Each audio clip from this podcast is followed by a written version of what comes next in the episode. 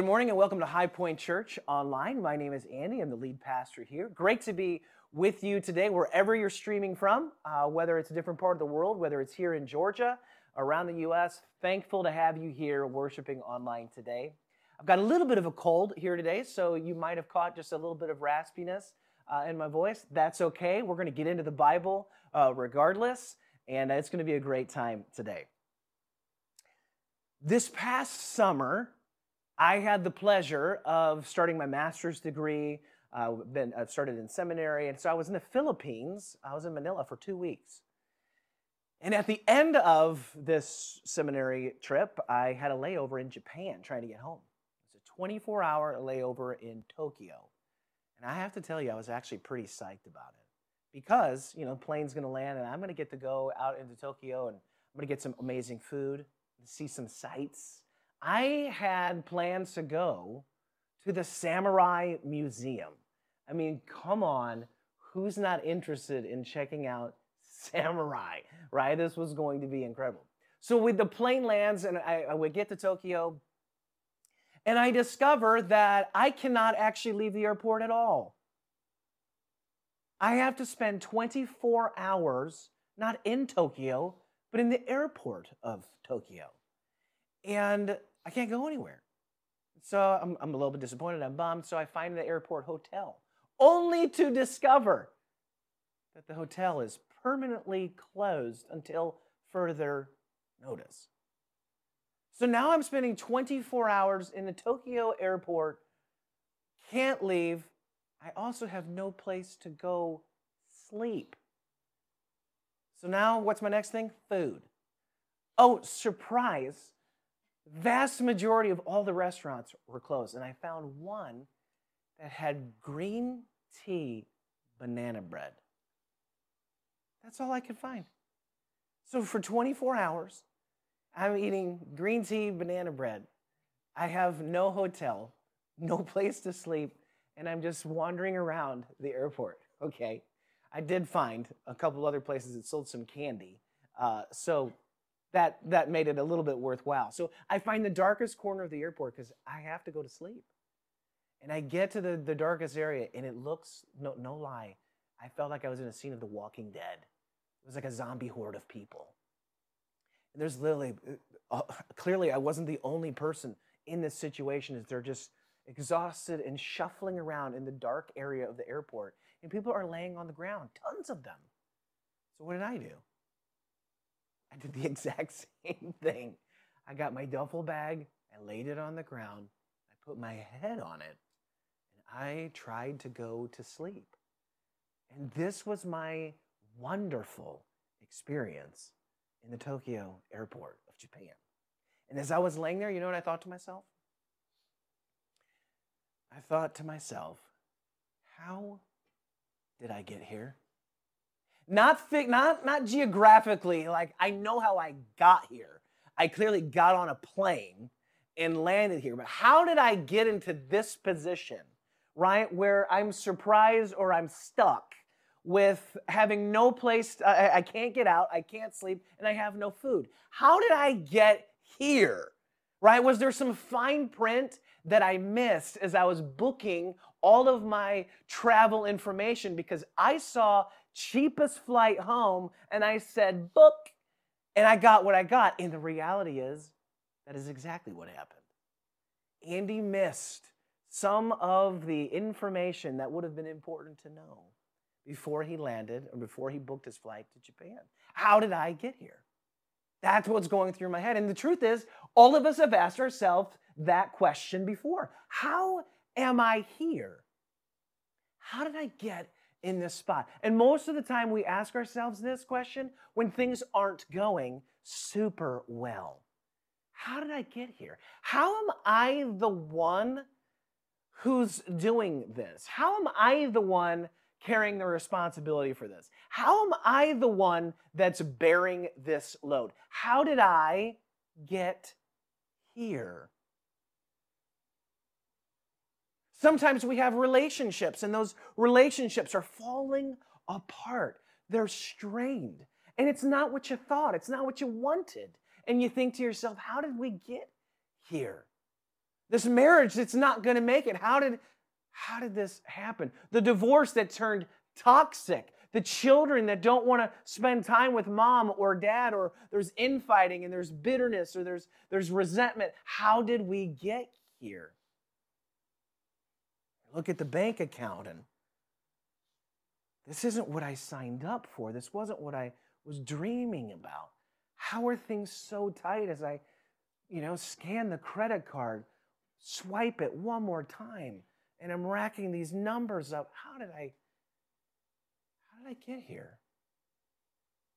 This is the question that many times we ask ourselves, and the truth is, it's a question we should be asking ourselves on a regular basis. Now, business leader Tom Northup, he says something that's really interesting. He says that every organization is perfectly designed to get the results it is getting. And if you want different results, you must change the way you do things. Now, if this is true for an organization, can it also possibly be true for how we live and manage our lives? Now, footnote in this sermon. This is important and you've got to hear this. What I am not saying in this moment is that every difficult and tragic and bad thing that happens to you is your fault. I'm not saying that at all. It needs to be heard, okay? There, we live in a broken world, broken things happen. And so we all experience brokenness. But what I will submit to you today, that we are going to try to find some answers for, is that many of the challenges that we face, many of the difficulties and the pains and the conditions that we find ourselves in, where we ask ourselves, How did I get here? Many times, those situations were avoidable. Many times, those situations can very easily be pointed to and traced to decisions that we make. If an organization is perfectly designed to get the results that it's getting, many times our lives are also very well arranged to get the, the results and the conditions that we are also getting. One time when we lived in Orlando, I don't know if my, my wife Amy, she may not even know this story. But I used to have a stop sign, like a real stop sign, that was in our garage. And on one day, I was driving home and the garage was up, and I get home and there's a police officer looking in my garage. I'm like, what's going on? He says, Where'd you get this stop sign? Now, right? I've never even thought one second about this stop sign, but I got it from my fraternity brothers when I was in a fraternity. And you know what Pastor Andy never even thought one second about is where did that stop sign actually come from? This wasn't like a Dollar Tree stop sign. This was a real, legitimate stop sign. And the police officer is like, that's a real stop sign. Where did it come from? I'm like, I didn't steal it, I promise. Well, it, it was stolen from somewhere, right? And, and I began thinking, and I was like, you, you here, you can have it. And he literally took the stop sign and he drove away. I explained what happened, you know, how I got it, blah, blah, blah. But it got me thinking how many signs, right, there are in our own lives where we, we just, we hit the gas and we just drive on through. Or we aren't paying any attention, right? And we just miss it altogether. Or there are times when God Almighty is, is flashing signs in our lives and we are literally dismantling them and putting them in our garage, so to speak. We're literally breaking them down in defiance because we don't want to do what God is asking us to do. How did we get here? That is a great question. And once we can figure out how we got there, maybe we can also figure out how to get Turn to Judges chapter 6. Verse 1. The Israelites did evil in the Lord's sight, so the Lord handed them over to the Midianites for seven years. The Midianites were so cruel that the Israelites made hiding places for themselves in the mountains, caves, and strongholds. Whenever the Israelites planted their crops, marauders from Midian, Amalek, and the people of the east would attack Israel, camping in the land and destroying crops as far away as Gaza. They left the Israelites with nothing to eat, taking all the sheep, goats, cattle, and donkeys. These enemy hordes coming with their livestock and tents were as thick as locusts. They arrived on droves of camels too numerous to count, and they stayed until the land was stripped bare. So Israel was, was reduced to starvation by the Midianites. The Israelites cried out to the Lord for help. So you have this nomadic tribe of camel riding warriors, right? This is one of the first instances historically that we have actually of people riding camels in battle. Midianites are a warrior nomadic tribe and they're riding camels, right? And they are they're coming in like a horde of locusts right? Israel, they've stepped into the promised land and they're trying to occupy it. If you're familiar with the story of God and Israel, He set them free from oppression in Egypt and He's been leading them to a land of promise, a land flowing with milk and honey, as the Bible tells us. And so Israel is trying to occupy this place that God has given them. And as they do so, they're beginning to farm and they're setting up farmland and crops and their cattle, and they're trying to establish themselves. And these tribes, the Midianite tribe in particular, would come in the thousands and they would raid their homes and raid their communities and if you if you can't imagine the sheer terror of what that would feel like I, I, encourage you to just take a pause for a moment think about you know, you're sitting on your front porch, so to speak, and you see the dust cloud off in the distance, and you know who it is. You know who it is.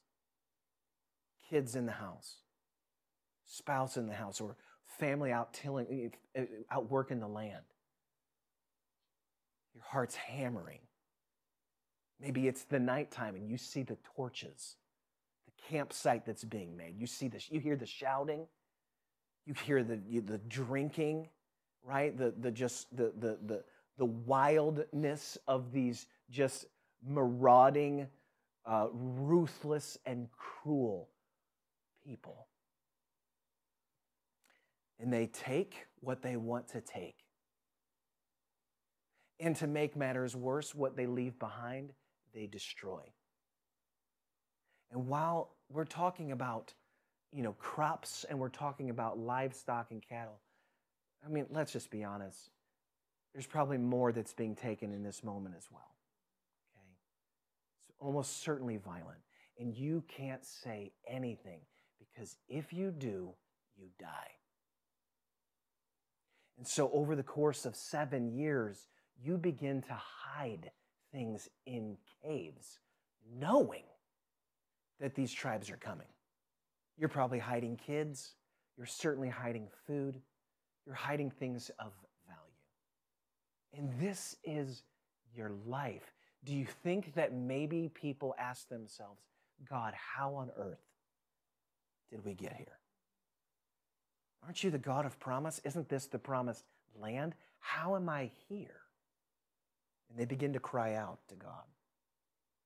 And what God does in this moment is, and throughout the book of Judges, might I add, right? This entire book of the Bible is designed for us to see God's faithfulness, that we would see God raising up a deliverer who rescues his people. And it's designed to lift our eyes that we might see a future deliverer who ultimately rescues his people. And that deliverer is Jesus. But there is also another pattern that we should see in this moment, and that is humanity's repeated ability to simply walk away from obeying God.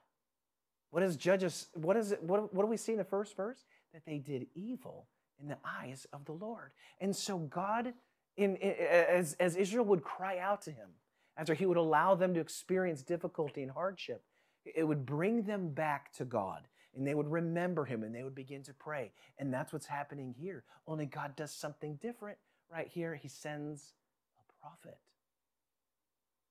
We don't know his name, it's anonymous. But this is what he says in verse 7. When they cried out to the Lord because of Midian, the Lord sent a prophet to the Israelites, and he said, This is what the Lord, the God of Israel, says I brought you up out of slavery in Egypt. I rescued you from the Egyptians and from all who oppressed you.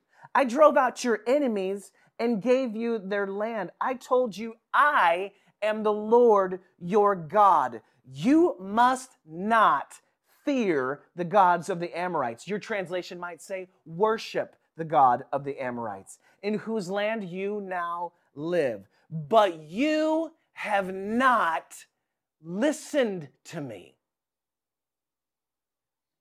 A prophet is sent to Israel, and that prophet recounts God's goodness and his faithfulness, and he reminds them of the conditions that God set forth before his people. Don't fear the God or gods of these nearby lands. Don't fear them. Don't worship them. But you have not listened. You simply haven't listened. Israel, look at what God has done. Look how He set you free. Look how He brought you through oppression from Egypt. Look how He provided for you in the wilderness. Look how He's given you land. Look how He's taken care of you. Look here, look there, look here, look there. You have this giant track record of God showing up and showing out and God being faithful. How on earth are you in the place that you are in? How did you get here again? How did you get here? And we read these stories and we think to ourselves, these people, what is wrong with them? Right? Sometimes we read the Old Testament and there is this amazing spiritual disassociation that we have where it just feels like these old stories. We're like, wow, these people, they just cannot seem to get it together, can they?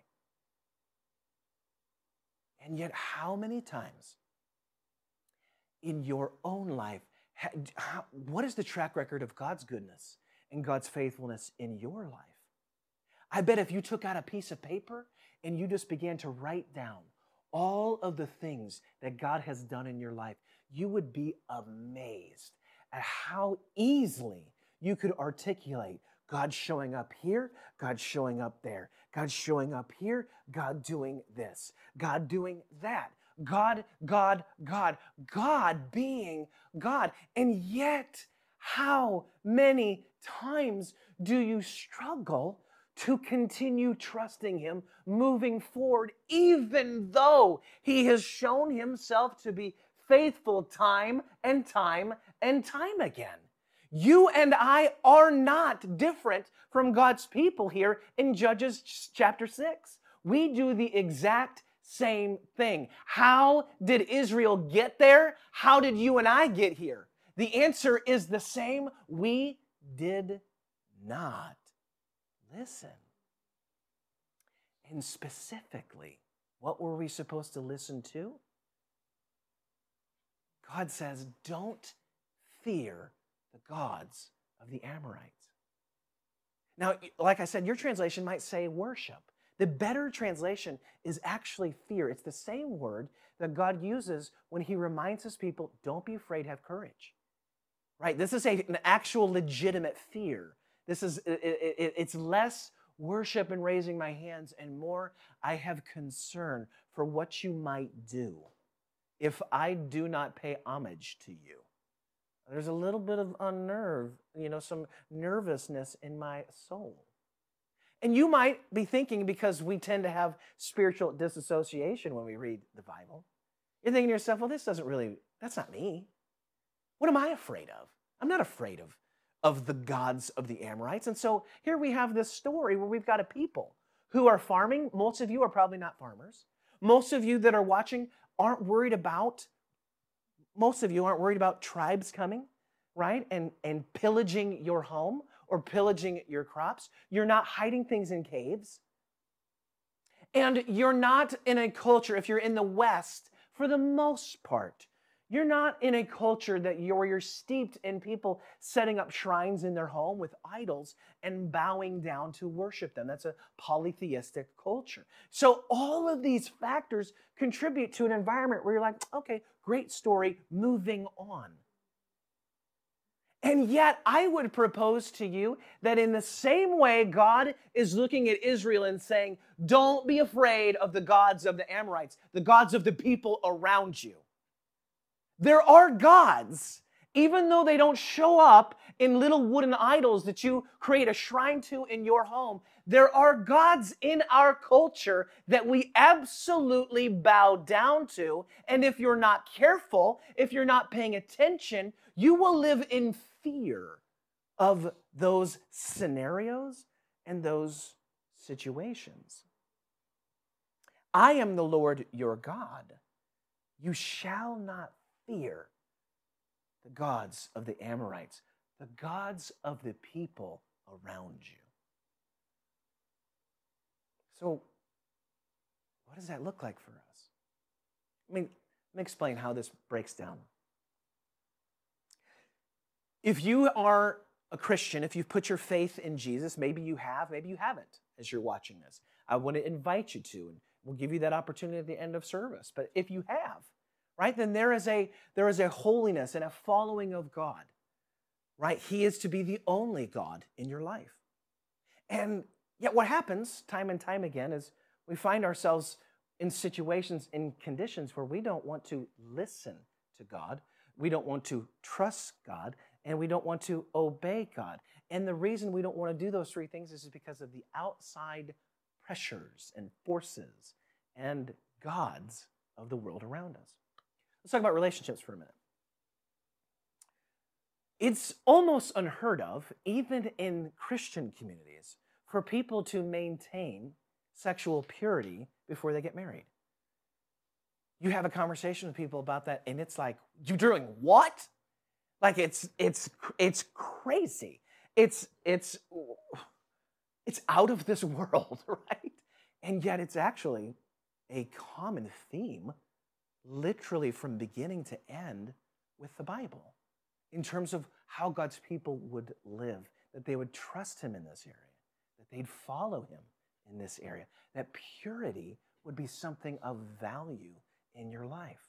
And yet, what happens in a relationship time and time again as I'm pastoring people, right? This is a common conversation where I am afraid that my relationship will lose its fire and its passion because that's what the world tells you maintains all of your relational passion is sex. And the truth is that is not the foundation of, of a godly relationship. Is it a part of it? Yes. Is it great? Also, yes but in the context of marriage. And so what happens? People just compromise out of fear.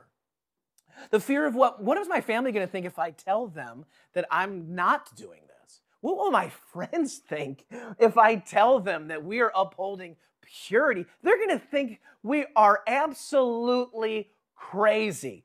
And yes, they might actually think that. And that's part of it. The testimony of your life being different because you value God and His Son Jesus is powerful. And yes, there's desire, and yes, there's there, you know, people just want to. I get that also. But many times there's the fear the relationship's gonna crumble, the relationship's gonna go away. What are people gonna think? All this. And so we don't trust God in this area because we're afraid. Here's another one. Relationships are always easy to, to use as an example. So is money. I mean, the Bible, the Bible talks about where, you know, the, the, the passions of your heart lie, right? Where, the, where your treasure is, there your heart is, right? And in beginning to end of the Bible, we see this spiritual principle that Jesus even says verbatim, you're more blessed when you give than when you receive.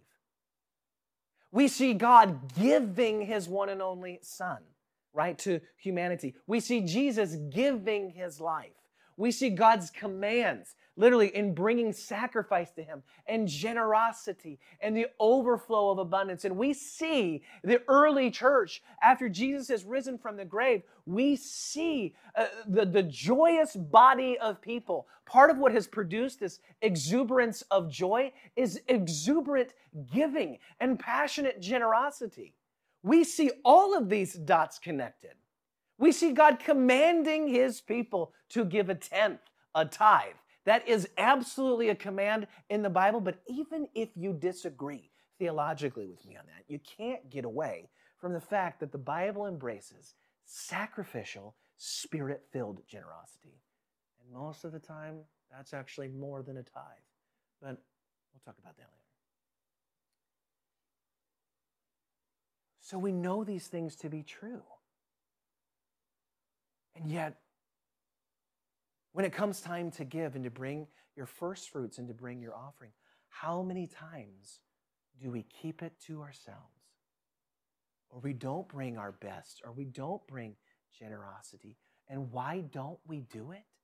Because we're afraid. We're afraid that if we take that money and we give it here, we're never going to get ahead. I'm never going to be able to pay that debt down. I'm never going to be able to. I'll never this, I'll never that. What's at work here? Fear. And it is the fear of what the world tells you you have to have, or how you're going to get your needs met, or how it's going to be arranged, and all this. And God is bigger than that. And He promises you things. But are you going to listen to Him? Are you going to trust Him? And are you going to obey Him? Over and over and over and over again, we have the opportunity to listen, to trust, and to obey, to literally look at God's promises in the Bible and, and choose to follow Him, or we're going to, how did we get here? Right? Because we refuse to listen, we refuse to trust, and we refuse to obey. In my own life, I can see the pattern just about every time. And so God's answer for yes, why are you here? Well, it's because we're not listening, we're not trusting, we're not obeying. But how do we get out of here? Well, you obey, you trust, you listen, you listen, you trust, you obey. It's actually very simple, even though at times it can feel quite difficult. And so here we are. Jesus says it like this. If you remember in the New Testament, in Matthew, and throughout the New Testament, he says, Whoever has ears to hear, let him hear. There's that listening thing again. And Jesus isn't literally just saying, use your ears. He's literally saying, like, hey, if you will trust me, then do this. And Jesus' very own brother in the book of James says, don't just listen to God's word, you must do what it says. Listen, trust, and obey. It sounds real easy. Sometimes it's not. And I get it. And I'll, I'll leave you with this example because sometimes in these moments, you know, we have we have this oh, okay, you know, we kind of Christianize things, right? Okay, listen, trust, and obey. And okay, that sounds like a song, you know, or okay, great, like wonderful, Pastor Andy. But how do I actually do that? I'm struggling to do it. And so sometimes just understanding visually what this can look like.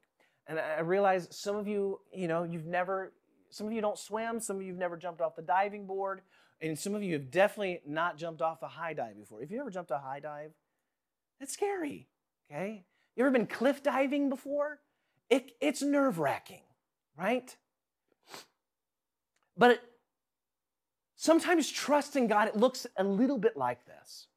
In that when you're at the edge of that cliff or on the edge of that diving board, your heart is just hammering, is it not? You're petrified. You are terrified. You know where you need to get right? How am I here? Well, we climbed up the ladder and I got here and blah, blah, blah. But where I need to get, I'm still not actually there. How do I get there, right? I'm terrified. I'm sweating.